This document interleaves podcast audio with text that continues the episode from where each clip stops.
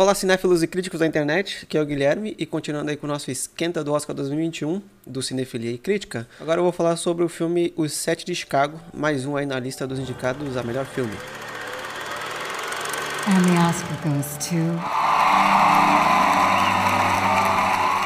Bom, além de estar indicado na categoria de melhor filme, né? O Sete de Chicago também foi indicado a melhor ator coadjuvante, aí, com Sacha Baron Cohen, melhor roteiro original, melhor fotografia, melhor montagem e melhor canção original. Ele é dirigido aí pelo Aaron Sorkin, né, que já tem uma carreira extensa aí como roteirista de filmes, ele já roteirizou filmes como A Rede Social, Questão de Honra, é, o Steve Jobs, aquele com o Michael Fassbender, né, e O Homem que Mudou o Jogo aí também. Bom, o Sete de Chicago é basicamente um filme daqueles famosos dramas de tribunal, né, que conta a história real de sete ativistas americanos que eram contra a guerra do Vietnã, né, e então eles foram a júri por, pois foram acusados, né, de incitar uma revolta revolta durante uma convenção aí do Partido Democrata, né, americano. E essa revolta, esse tumulto acabou resultando na morte, né, de várias pessoas. Então, eles pegaram esses sete ativistas como, como eles eram os líderes aí, né, de, de algumas organizações que estavam lá protestando e resolveram responsabilizá-los, né, pelo, pelo tumulto. Então, aí, então, como eu disse, essas sete pessoas não são necessariamente do, do mesmo grupo de ativistas, né? Eles são basicamente de três organizações diferentes, né? Mas todos eles buscavam o mesmo objetivo, né? Que é o fim da guerra do Vietnã. Mas cada um, assim, tem um, um, ponto de vista, né, de como fazer isso, né? Alguns são mais radicais e outros são, preferem mais as vias democráticas, né? E tentar mudar isso por leis e tal. Então, eles têm visões até conflitantes, mas no fim o objetivo deles é sempre o mesmo, que é terminar a guerra e parar com a, a matança, né, dos jovens americanos que são jogados lá no Vietnã para morrer muito cedo. Os sete, que na verdade eram oito, né? Pois junto, junto deles estava o Bob Seale, que é o cofundador do Partido dos Panteras Negras, né? Então a corte americana tentou incriminar ele, né? Botar ele nessa panela aí para tentar incriminar ele, mas na verdade ele não tinha nada a ver aí com o evento, né? Tanto que ele é posto junto com os outros réus, mas ele sempre afirma que ele não tem nada a ver e o, advogado, ele está sem advogado, né? É, pois o advogado ele tá no hospital e ele não quer que o advogado dos outros sete seja represente ele, porque ele não quer ser associado a esse evento, né? E também é, é muito legal e interessante porque tem uma participação breve do Fred Hampton, né? Que é um dos líderes, grandes líderes dos Panteras Negras. E que é o personagem principal do Judas e o Messias Negro, né? Que é um outro filme aí que tá indicado a, a, na categoria de melhor filme. Aparece o, o Fred, ele, né, pra intervir a favor do, do Bob, né? E aconselhá-lo juridicamente também. Aparece um, uma galera dos Panteras Negras para garantir a segurança deles, né? E é interessante como esses filmes, assim, mesmo que seja de um, uma maneira leve, assim, mas eles estão meio que. são meio que complementares, né? E eles são filmes históricos e que tratam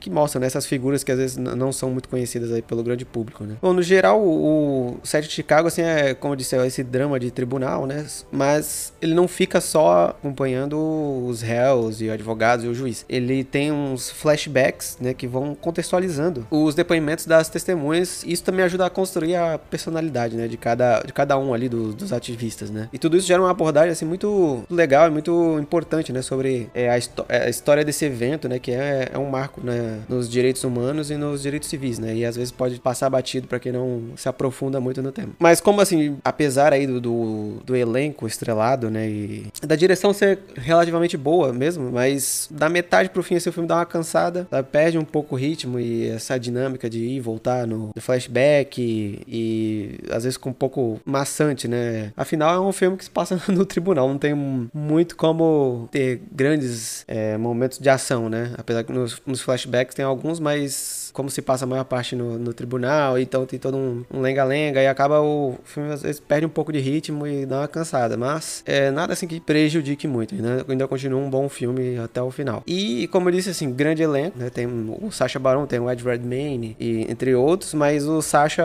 sempre, o personagem dele é, rouba a cena sempre, é um, é um personagem muito legal que tem um humor e tem uns ideais muito legais e sempre que o personagem dele fala é muito interessante, é, é ele é muito legal assim, todos os maneirismos que ele pôs no, no personagem. Bom, o set de Chicago tá disponível aí na, na Netflix, então se você é assinante aí, tá fácil de conferir, recomendo, entre todos os indicados do Oscar. Apesar de não ser um dos meus favoritos, mas traz um, uma visão legal aí de um importante momento histórico. É, óbvio que é um momento histórico mais americano do que qualquer coisa, mas é sempre bom conhecer todas essas figuras históricas, entender, né, sobre mais, sobre guerras e a, a disputa aí dos direitos civis e direitos humanos. Então é isso, confira aí no nosso feed para escutar os outros episódios do nosso especial do Oscar 2021 aí, com os indicados a melhor filme, entre lá no nosso blog, cinefiliacritica.wordpress.com e siga-nos nas redes sociais. E todas as redes sociais é Cinefilia Crítica. Tem no Instagram, tem no Twitter, tem no Facebook. Comenta lá, segue, conta pra gente o que você achou dos filmes. E é isso. Valeu, tchau!